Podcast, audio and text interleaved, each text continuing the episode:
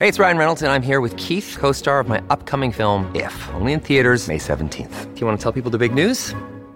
All right, I'll do it. Sign up now and you'll get unlimited for $15 a month in six months of Paramount Plus Essential Plan on us. Mintmobile.com slash switch. Upfront payment of $45 equivalent to $15 per month. Unlimited over 40 gigabytes per month. Face lower speeds. Videos at 480p. Active Mint customers by 531.24 get six months of Paramount Plus Essential Plan. Auto renews after six months. Offer ends May 31st, 2024. Separate Paramount Plus registration required. Terms and conditions apply if rated PG. When you need mealtime inspiration, it's worth shopping Kroger, where you'll find over 30,000 mouthwatering choices that excite your inner foodie. And no matter what tasty choice you make, you'll enjoy our everyday low prices, plus extra ways to save, like digital coupons worth over $600 each week. You can also save up to $1 off per gallon at the pump with fuel points. More savings and more inspiring flavors make shopping Kroger worth it every time. Kroger, fresh for everyone. Fuel restrictions apply.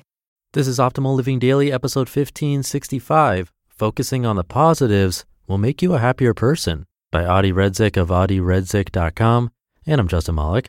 Happy Monday and welcome back to Optimal Living Daily or the OLD podcast, where I read to you from some of the best blogs I can find and get permission from, mostly covering personal development and minimalism on this show. For now, let's get right to it and start optimizing your life.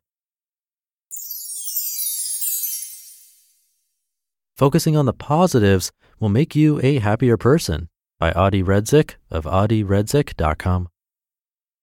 A happy life consists not in asking what is wrong with us that needs to be improved, but embracing and appreciating all that is already good.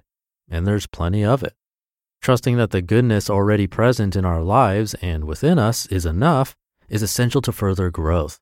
In fact, it is imperative because each time we emphasize anything that needs fixing, we come to it from a vantage point of comparisons and criticism, and as a result, we embark upon a spiral of self loathing, complaining, and negativity, all of which limits healthy self development.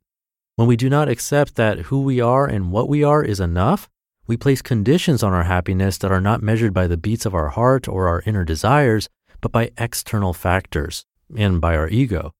I had a professor in college who told me once that nothing succeeds like success. Conversely, nothing fails like a failure. If we focus on all that is positive in our lives, it is inevitable that we will attract more positivity and goodness. On the other hand, if we focus on all that isn't right in our lives, we will soon grow to view just about everything as negative. Even the things that would otherwise be most exciting will seem like a struggle. So, how do we switch this perspective? Number one, by looking at all the good stuff and by making a decision to keep looking at it, appreciating it, being grateful for it, and taking it all in, even when it is challenging, until we start believing it. After a while, even the biggest cynics start believing.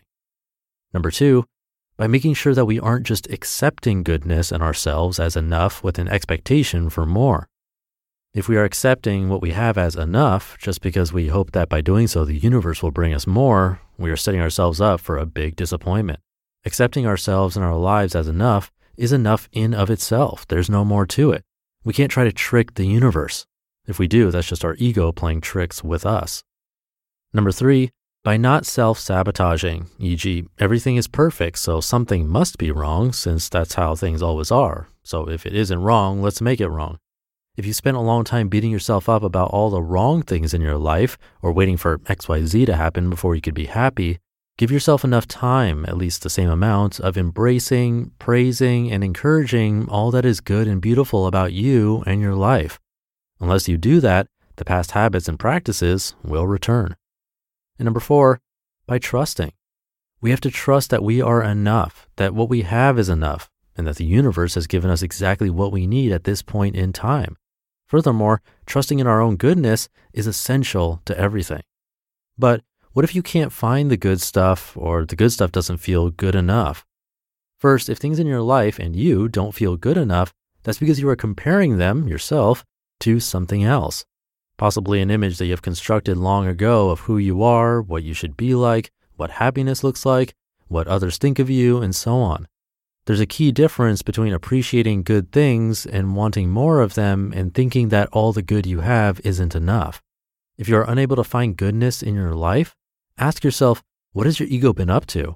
If you cannot appreciate the goodness you do have, ask again what your ego has been up to. Second, pause for a moment and consider the blessings you do have and write them down. Think of the air you can breathe or the sheer fact that you have the intellectual, emotional, and spiritual capacity to even acknowledge and think about these things.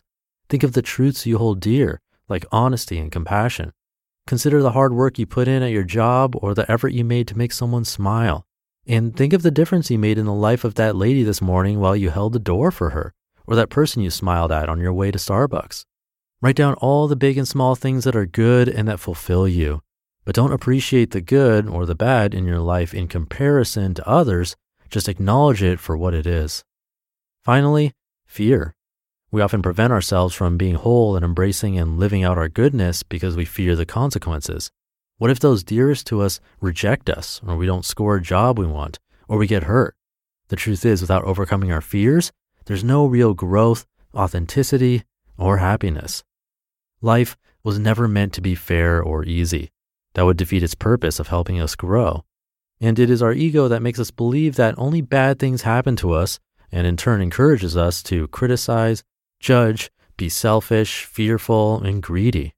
Negativity helps our ego grow, but each time our ego wins, our spiritual growth and our propensity for happiness declines. It is the paradox of life. The less we propel the I, the more of our authentic selves comes to surface, and the more we can actually achieve. So it is really up to us to recognize that we are good and that we are enough just the way we are, independent from and indifferent to what the world may think about us. We are who we are, and our job is to appreciate it, be happy with it, and make the most out of it. You just listened to the post titled, Focusing on the Positives Will Make You a Happier Person by Adi Redzic of adiredzic.com.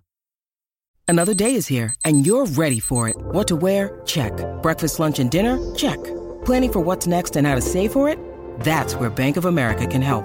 For your financial to-dos, Bank of America has experts ready to help get you closer to your goals. Get started at one of our local financial centers or 24-7 in our mobile banking app. Find a location near you at bankofamerica.com slash talk to us. What would you like the power to do? Mobile banking requires downloading the app and is only available for select devices. Message and data rates may apply. Bank of America and a member FDIC. And just a little update. I'm a bit ahead with my recording, which is good considering what's going on in the world right now. I'm hoping everyone is staying safe and healthy, but there have been events that have been canceled. One that I mentioned that I was going to be at was Courtney Carver's Project 333 book launch with guest Leo Babauta. That was going to be in San Diego, but that's been canceled, so I wanted to update you about that. Hopefully rescheduled, but we won't hear the new date for a while, I'm sure. Also, the Minimalists have canceled tour dates. And my brother either has or will be doing a podcast episode with his take on it. If you listen to his podcast, Optimal Health Daily, you likely already know he has his doctorate in public health and teaches and learns about public health for a living, teaching master's level students, often going to conferences to keep up with everything. So he'll do a Q&A episode. Not sure if it's out yet as of the time you're listening to this, but you can subscribe to Optimal Health Daily for updates. And I'll likely mention that specific episode in my free weekly newsletter at oldpodcast.com if you want to hear an unbiased perspective from a professor of public health. He's only going to do one episode about it, by the way. In any case, I hope you, your family, and friends are doing well. I'll leave it at that. Hope your week is off to a great start. Thank you for being here and listening to me and for subscribing to the show. And I'll be back tomorrow reading to you where your optimal life awaits.